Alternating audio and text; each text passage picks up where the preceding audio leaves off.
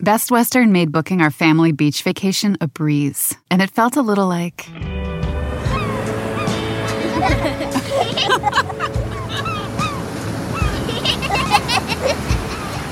time to go. Oh. Okay, kids, back in the room.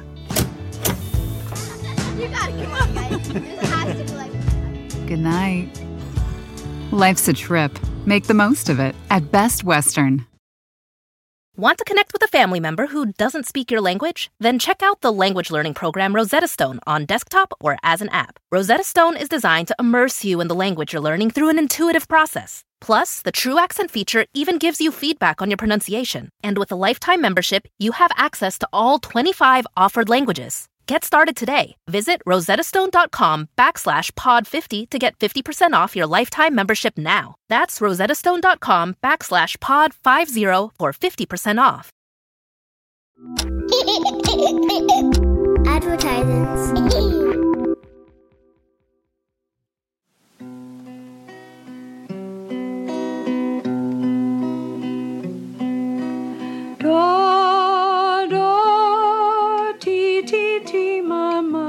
Back in the 70s on WNYC, New York's public radio station, you could tune in on Saturday mornings and hear Diane Wolkstein. Diane would tell folk tales, myths, legends, these ancient stories she'd collect from various traditions around the world.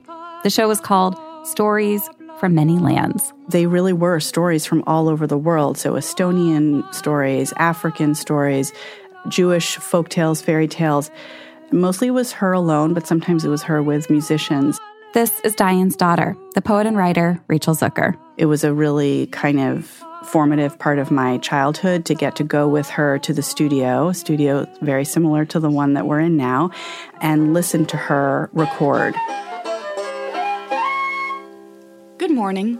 I'm Diane Wolkstein. This morning I'd like to tell you 3 American folk tales.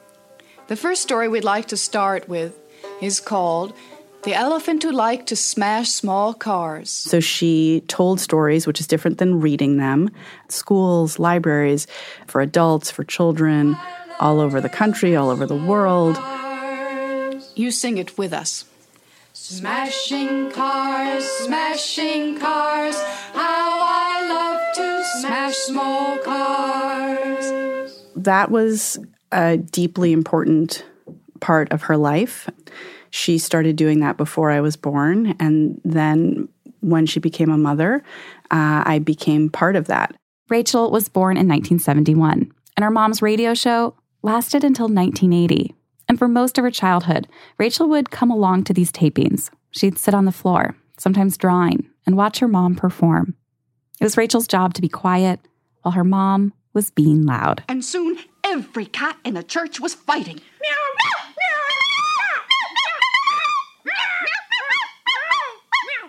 To say that my mother was not like the other mothers at Jewish day school is a profound understatement.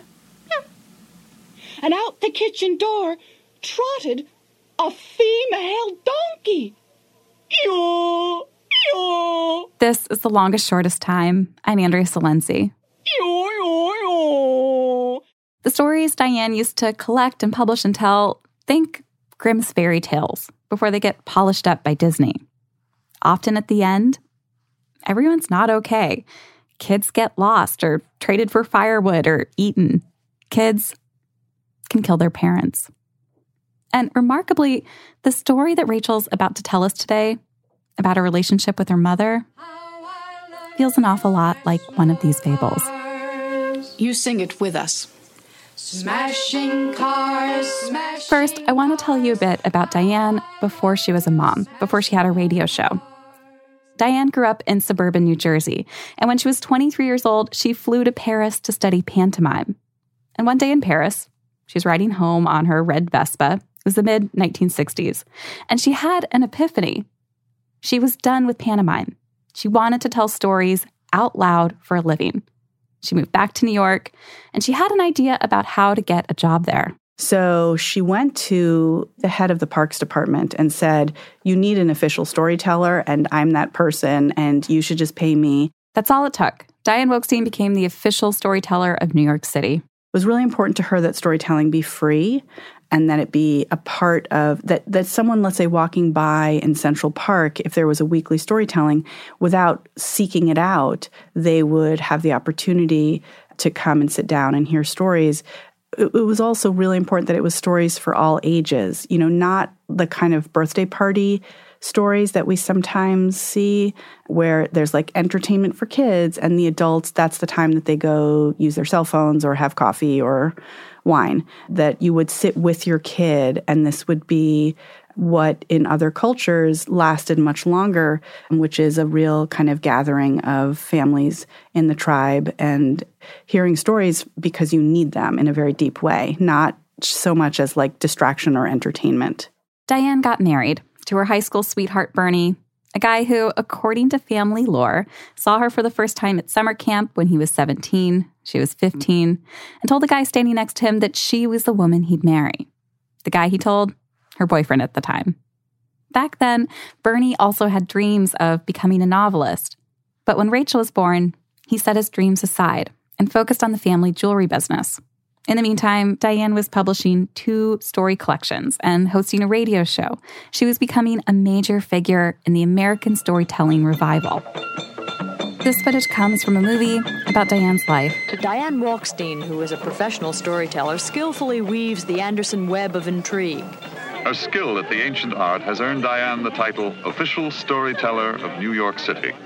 A position she created herself 4 years ago by forcefully cajoling the New York City government into paying her. One of the weird things about my life is that a lot of my childhood has been sort of documented, like from the side, because the ways in which I see my own life present or not present through my mother telling her own story. The film is called A Storyteller's Story. Diane actually made it herself. I went to Haiti on vacation with my husband and 10-month-old daughter. I heard stories. So in that movie, she describes going to Haiti and just falling in love with it and falling in love with the storytelling. It was all in Creole. The whole room was packed. There was no distance between the storyteller. There was no podium.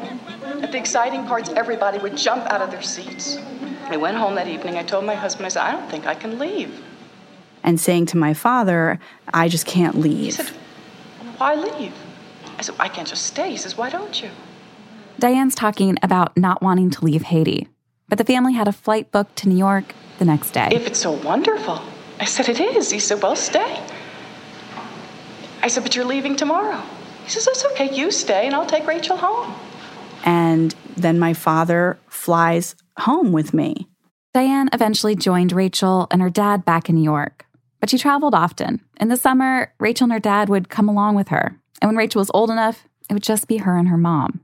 I'm an only child, and I was pretty portable, and my dad was really supportive. Rachel and her mom went back to Haiti many times. Her mom learned to speak an impressive Creole. They went to Bali, Peru, Iceland, France, Israel, Scotland, and all around the Lake District in England. And when she wanted to go without me, she just went. She was away a lot. I think she hoped that it was ultimately better to have an interesting and self-fulfilled mother than a mother who stayed home and resented it. When Diane was home in their brownstone in Greenwich Village, Rachel doesn't remember spending much time with her. They usually didn't eat together. Diane was always in her office, working on her books, typing, doing vocal exercises, practicing guitar, and telling stories in front of her 2 full-length mirrors. I felt when I was with her that she was often thinking about something else and wanting to be doing something else, and that if I wanted to be there, I needed to be quiet, and I needed to let her do what she needed to do.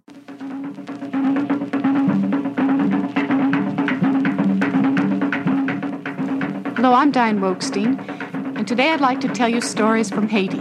One of the most famous stories Diane told is Haiti's version of the Cinderella story with the little Jack and the Beanstalk. It's called The Magic Orange Tree. And in Haiti, you have to ask permission to tell the story. So you say creak, creak, and if the audience wants you to tell it, they shout back crack, crack, and it can go on all night. The story is about a stepmother and stepdaughter fighting over oranges, until one day the stepdaughter discovers she has her very own magic orange tree. Rachel's heard this story so many times. The magic orange tree. Orange tree, grow and grow and grow, orange tree. It's such a deep story about this stepmother who is really evil and doesn't care for her daughter. Stepmother is not real mother, orange tree. Once there was a girl whose mother died when she was born. Her father waited to remarry. And when he did, he married a woman so mean and cruel, there were some days she would not give the girl anything to eat. The girl was often hungry. I think it's a real misunderstanding to think that, like, the stepmother is just the woman who marries your father after your mother has died. It's the stepmother is in all mothers, and it's an aspect of motherhood that I think we all feel at some point or another. One day the girl came home from school and saw on the table 3 round, ripe oranges. They smelled good. The girl looked around her. No one was there. She took one orange, peeled it, and ate it. It was good. It's painful to admit that there is a competition for resources, even between mothers and their own children, and certainly between mothers and other mothers, and between women and other women. And it's a fantasy that you don't have feelings that are really shameful to admit, or that you don't have moments where you know you're choosing yourself over your kid, your job over your kid, your art over your kid, your husband over your kid, your lover over your kid, whatever it is, where you become that stepmother or you have that aspect of your stepmother. The moment the stepmother saw the golden oranges in the girl's arms, she seized them and began to eat them. Soon she had finished them all. "Tell me, my sweet," she said to the girl, "where have you found such delicious oranges?" And there are moments where, as the child, you're not sure if your parent means you good or harm. And at what point do you make a decision to trust or to basically say, I am in this alone and I need to take care of myself? Orange tree, grow and grow and grow, orange tree. Orange tree, grow and grow and grow, orange tree. Stepmother is not real mother, orange tree. Now you sing with me. Orange tree, grow and grow and Rachel mostly fended for herself as a kid. She never had friends. Her parents didn't arrange playdates, never got involved in her school. I did have some insight into the fact that my mother was handling motherhood differently than other mothers, and that there were times when I felt unsafe and that other people also seemed really concerned. Rachel remembers overhearing a babysitter yelling at her mom for leaving Rachel in the tub alone. There's a trip where Diane fell asleep in the airport during a layover and left Rachel on the plane. And then when Rachel was 13, she had surgery. And it was a serious operation. I had an extra rib and I had it removed, and I had general anesthesia. I was in the hospital for a few weeks. When Rachel woke up from surgery, her mom wasn't there. Instead, there was a babysitter. She was never abusive. She was never cruel. But there was something that I felt like was fundamental to what you need to give a child for the child to really feel seen and safe and loved. And I don't feel that I really got that. I think that what I felt like was, even before I could totally put it into words, I don't have what I need. When Rachel was 12 years old, her parents divorced. Her mom was having an affair, but that wasn't the whole reason. She wanted to settle down less. He wanted to settle down more. Back then, Diane was working on a 2-hour-long performance. Rachel has vivid memories of a show her mom put on at Pepperdine. And so she dragged me out, to California to basically help her, to be with her, but also to help her prepare for this performance. And I knew the story so well by that time that I could do line prompting for her. The story she was telling is a Sumerian legend with a feminist touch. Inanna, the story of the world's first goddess. Diane, then 46 years old, single, liked to describe Inanna as a story about the feminine beyond the maternal. But it was also deeply embarrassing for me because Inanna, there's a whole section on her sexuality and her courtship. The art of love making, the kissing of the phallus, the art of song, the art of the elder, the art of the hero. I remember very much the lines, "Who will plow my vulva? Who will plow my vulva? Who will plow my high field? Who will plow my wet ground? As for me, the young woman, who will plow my vulva? Who will station the ox there? Who will plow my vulva?" And just like watching your own mother, who was not married at that time, and who had different boyfriends, in this very revealing outfit with weird flowers in her hair on stage yelling, "Who will plow my vulva?" was a bit much for my teenage self. Plow my vulva, man of my heart, plow my vulva. How revealing was the outfit? My mother would probably mock me for saying it was revealing at all. I know she wasn't wearing a bra, which was what to me. But you couldn't wear a bra with this. It was little straps, and it was flowy and low cut and, quite gorgeous. And so therefore you could see that she had a body. So anything that revealed that you had a body was, by my definition, too revealing. She leaned back against the apple tree.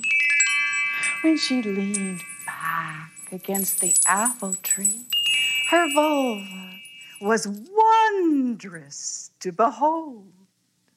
Rejoicing at her wondrous vulva, she applauded herself. She did like to take her clothes off and go swimming naked in many places that we went. Give me some examples. Everywhere.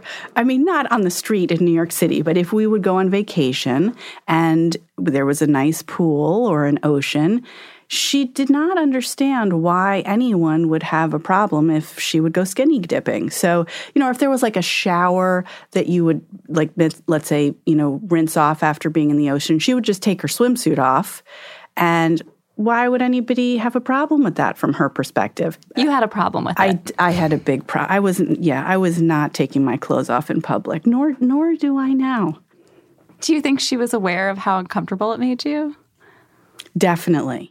Rachel started fantasizing about how she was going to do family differently than her mom. I thought I wanted to have 4 sons, and I would do a lot of art projects with them, and I would cook for them all the time, and I would just really be a very different kind of mother than my mother. Why sons? I think because I didn't want to have a daughter, because it would replicate that relationship that I had with my mother, which was so difficult. So if you have sons, then you can be the good mother, because it's too difficult to have daughters. Does the fantasy live up to the reality? Coming up, Rachel has kids of her own. Don't go away. Advertisements. Best Western made booking our family beach vacation a breeze, and it felt a little like...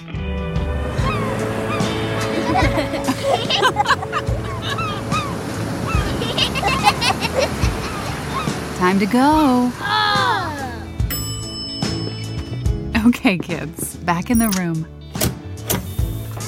You gotta come on, guys. This has to be Good night. Life's a trip. Make the most of it at Best Western.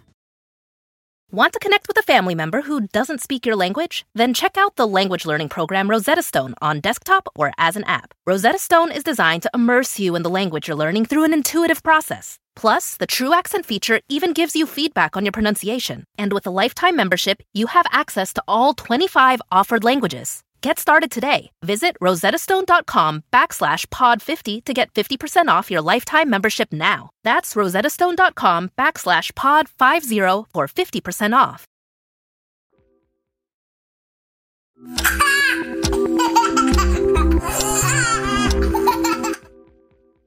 We're back. And remember that look Rachel gave her mom when Diane used to take off her clothes in public, or when she'd get on stage and say something like this? Who will plow my vulva?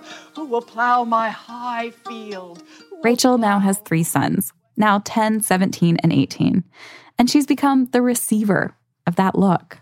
The other day, I was just sort of humming along and walking down the street, and I was sort of like, you know, moving a little. And, you know, you should have seen my 10-year-old, who's normally not very embarrassed by me, look up at me with this look like, are you serious? Please don't move your body like that. So I get it. I'm so much less embarrassing, I think, than she was. But to see that look in my kid's eyes and, you know, just... oh, mom is crying again because she's happy. Why can't she just not be that person? Why is she singing? You know. Just like Rachel fantasized, she only had boys. I do think that in some ways, even though I'm sad now that I don't have a daughter, there are ways in which having three sons releases me. They don't look at me and worry in the same way, ugh, I don't want to end up like her. They're not going to be me.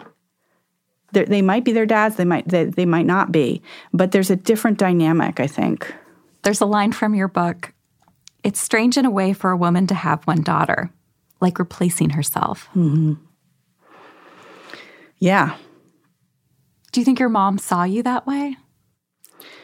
Well, I think she was pretty competitive in a certain way. I think that on the good side, she always expected me to be like a powerful woman and to work and to have a mode of expression. On the other hand, I think that when I got close to being a powerful woman with a mode of expression, it was pretty uncomfortable for her. Rachel became her own kind of storyteller. She's an author. One of her books, called Homebirth, has been featured on this show in episode 29 with her co-author, Arielle Greenberg. Rachel's book, Museum of Accidents, was a finalist for the National Book Critics Circle Award. Her mom taught storytelling. Rachel teaches poetry. Her mom had a radio show, and Rachel has a podcast now called Commonplace, where she interviews writers. And I'm a mom and a wife and a person. That might seem obvious, but Rachel's identity as a mom and a wife is all over her writing. After a close friend asked Rachel to help her give birth, she became a trained birth doula, a job that's basically about mothering mothers. But when Rachel became a mom, her relationship with her own mom only got more fraught. I have adult friends who are loving and supportive, but also are like, God, your deal with your mother is just never ending. Like, why can't you just see your parents as people who, you know, just did the best they could and, you know, whatever, move on? And I'm not really able to. A lot of their arguments came from their different parenting styles. Once, when Diane was watching Rachel's boys, she left them alone, just like how she'd leave Rachel alone when she was a kid. They had a fight. And a few hours later, Rachel got a call.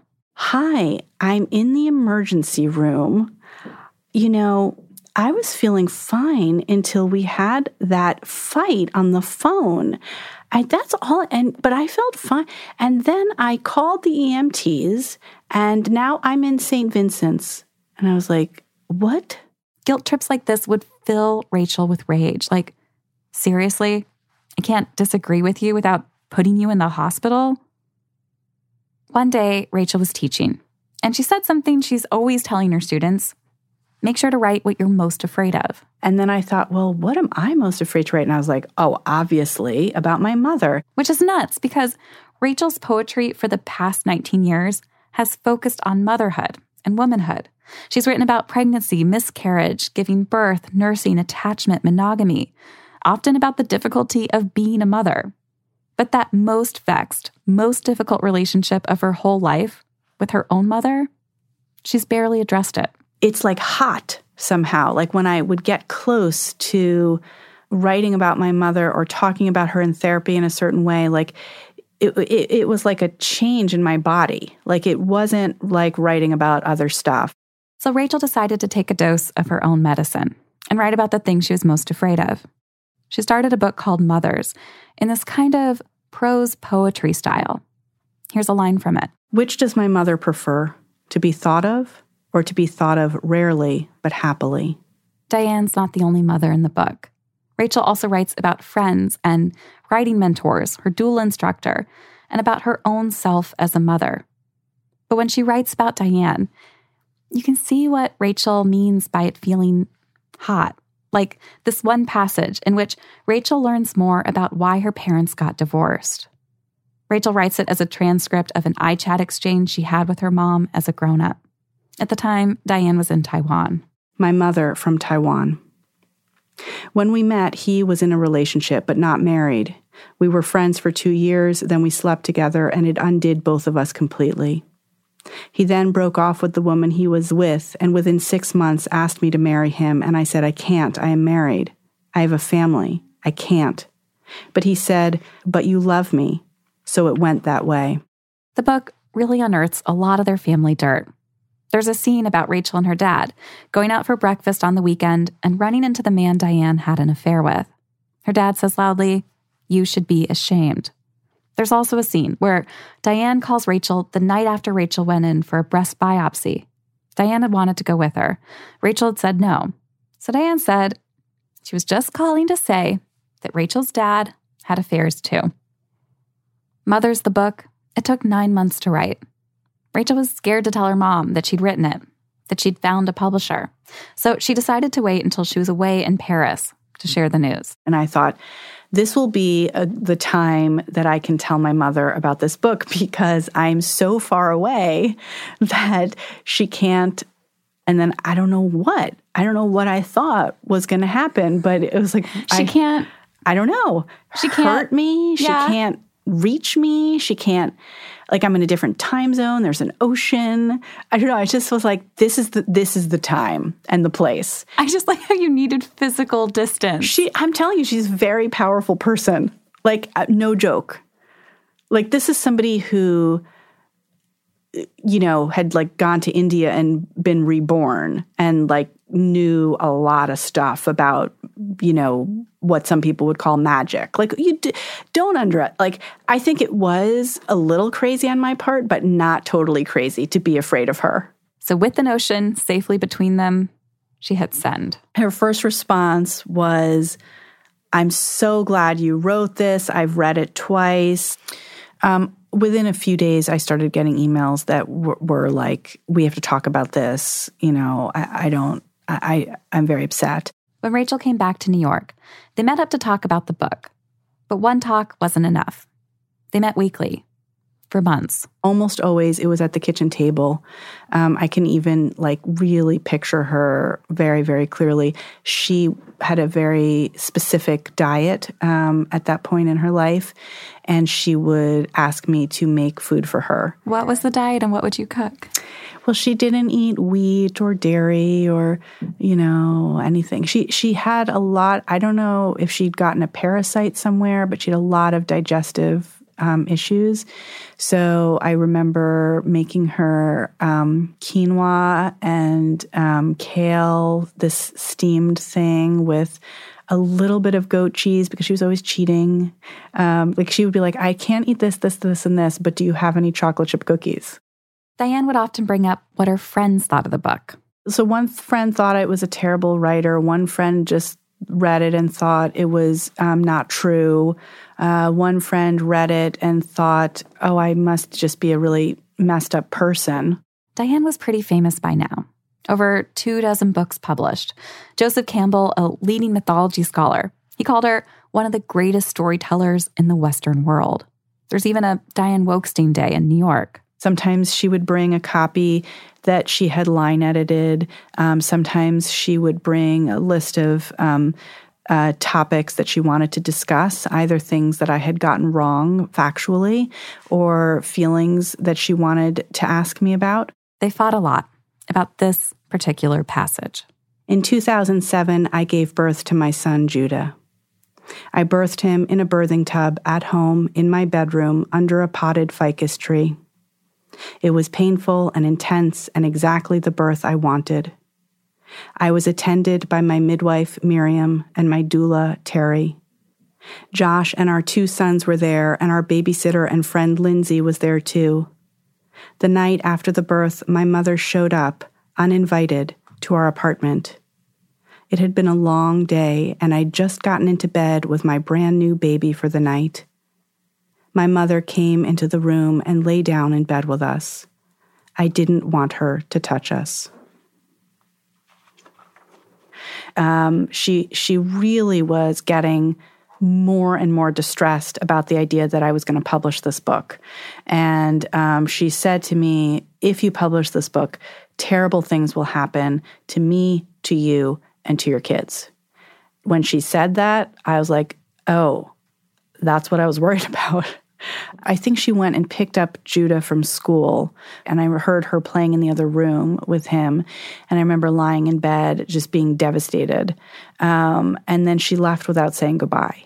Diane headed to Taiwan to study Mandarin. It was time for Rachel to decide whether or not she would publish this book, you know, and risk these terrible things happening to her and her kids. Stay with us. Say advertisement. Advertisement. Good job. Best Western made booking our family beach vacation a breeze, and it felt a little like...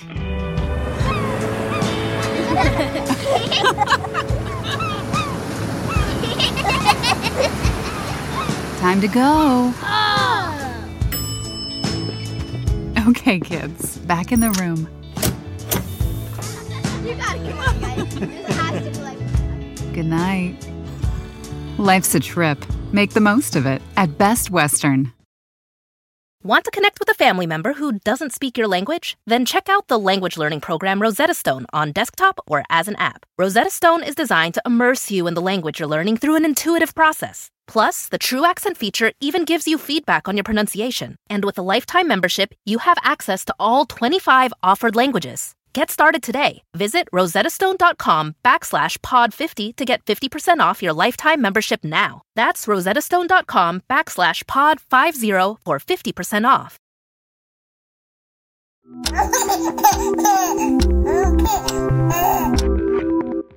We're back. And since this is a story about storytellers, I'm just going to let you in really quick on my storytelling process.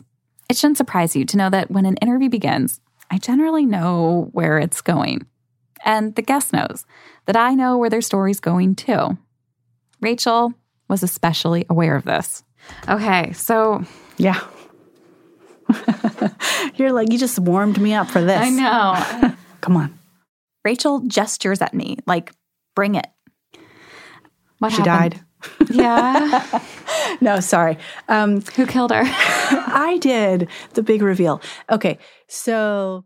This is the story of the greatest guilt trip of all time. A guilt trip so piercing, so all-encompassing, it left the daughter convinced she'd killed her own mother. When Diane left for Taiwan, Rachel had to decide if she was going to go through with publishing this book. She sent her mom an email that basically said, I am going to publish this book. I don't agree with you that terrible things are going to happen, and I don't think it's cruel. And if I don't publish this book, I don't know how I can ever publish anything else. And I hope I'm willing to make changes, the changes you've asked for and other changes. I really think it's going to be okay. I know this is upsetting for you, but this is my decision. And I didn't hear anything. Diane forwarded Rachel's email to some of her friends. She wrote, Rachel has broken my heart, and saying, you know, not very nice things about me. A few hours later, Diane called the front desk at the hotel and asked for an ambulance. She was experiencing chest pain. At that time, I crazily exercised at 5:30 in the morning before my children woke up. I came home at around like 6:15, and the phone was ringing. And it was the consulate in, it was the American office in Taiwan. They said, you know, we've been trying to reach you. You know, your mother has been, is in heart surgery. And then my mother's therapist called to say that my mother had been rushed to the hospital, that she had an aortic dissection, and was being transferred to another hospital for an emergency heart valve replacement surgery, that she had been told that she had like a 50-50 chance of surviving this surgery, and that she had asked her therapist to call her brother and let him know what was happening. And she had asked the therapist to call me and to tell me not to publish the book.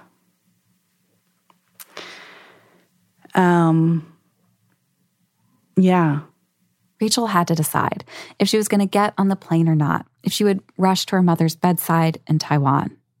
And maybe it was the grief or the shock, but Rachel couldn't shake this feeling that maybe this was the curse her mom had talked about. To me, I was like, well, this is how it comes true.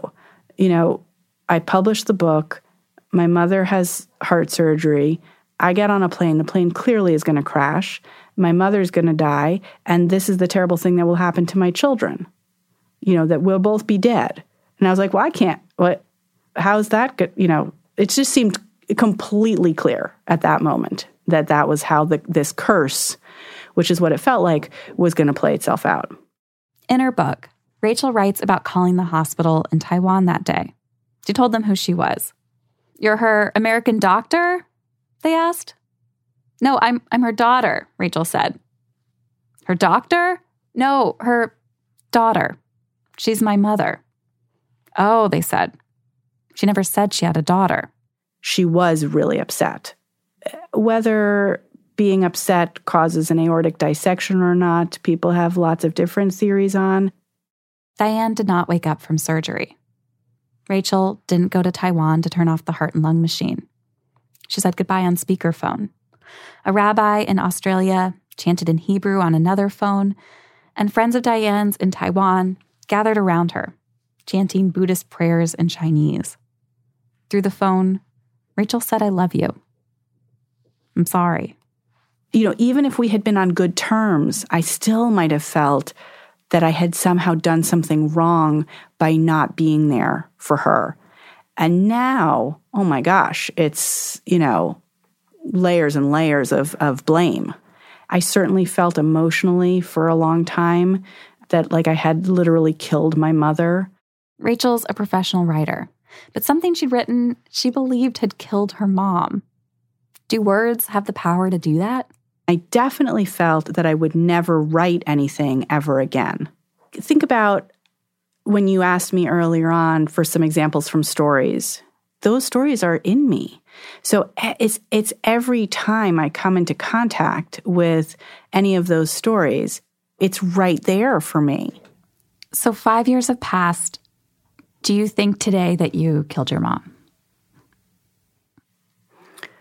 No, I don't. I think, you know, I don't think I killed her. I sometimes worry that I still feel that I killed her. I know that seems like I'm really being a semantic, you know, lunatic there, but I mean, I think in a weird way, I'm the one who's left having to forgive myself and her, but really without her participation in that, which I think is, you know, it is natural for parents to die before their children. And I think that most adult children feel that there's unfinished business of some kind. I think this particular way in which this story ended so dramatically between us has really made it difficult for me as a mother, as particularly as a writer, as like a person, of how like I'm constantly for 5 years trying to work through in all the small and large moments of my life, like, am I a bad person? Did I kill my mother? Should I publish this? Should I write this? What should I do? Am I okay? Am I going to kill someone else? There's also the freedom, though, of being the kind of mom her mom never was, or never seemed to want to be. When my son went away for the first time at age 17, I wept for like 2 hours. Is any part of you jealous that she was able to separate like that? Oh, God, yes. I mean, that's, you know, thank you for asking that, because it's so complicated, because there's another part of me that, you know, I'm 46 and I'm a little sick and tired of being the person who makes dinner every night and doesn't have any affairs and stays home and, you know, fits it in. On the night Diane died, she sent an email to her therapist, included a draft of 3 paragraphs she wanted Rachel to include at the end of her book. Rachel did wind up publishing Mothers, and in the last pages, you can read Diane's edition. She says she loves Rachel. She grieves that they never had the kind of relationship she also wished for. And then she asks her again not to publish the book.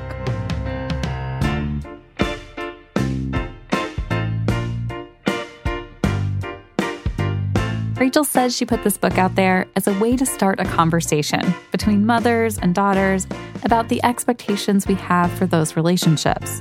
Tell us yours at thelongestshortesttime.com in the comments for this episode. That's episode 159. This show is produced by me, Andrea Salenzi, with Kristen Clark and Jackie Sajiko. Our show's creator and executive producer is Hilary Frank. And hey, we are hiring a new producer. We're looking for a skilled tape cutter, someone in the New York City area who is passionate about the topics of women's reproductive health and diverse family relationships. For more information, just visit longestshortesttime.com/jobs. Our engineers are Pete Karam and Jared O'Connell. Our music is performed by hotmoms.gov. We get editorial support from Peter Clowney, Antony Akatunde, Anne-Marie Baldonado, Rekha Murthy, and Julia Wang.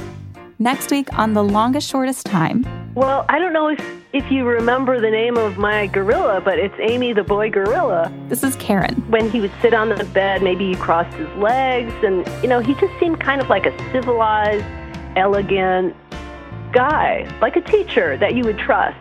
And Amy the boy gorilla, he was her imaginary friend. A 6-foot-tall gorilla would just be in my bedroom, and that seemed perfectly natural to me. You won't want to miss this and so many other imaginary friend stories on next week's show. Subscribe to The Longest Shortest Time on Stitcher or wherever you're listening right now. And as always, here at The Longest Shortest Time, we'd love to hear about what's been challenging, weird, funny, or surprising about your life as a parent. And right now, we're working on a show about getting a hysterectomy. We're looking specifically for someone who had one and then became mom. Is that you? Go to longestshortesttime.com, hit the participate tab, and submit your story. But are your boys allowed to write about you? Oh my, that's so, wait, you asked me such good questions at the end. You asked me such good questions. Like, yes. La, da, la, da, da. Stitcher. I say it. Okay. Da, da, Stitcher. Best Western made booking our family beach vacation a breeze, and it felt a little like...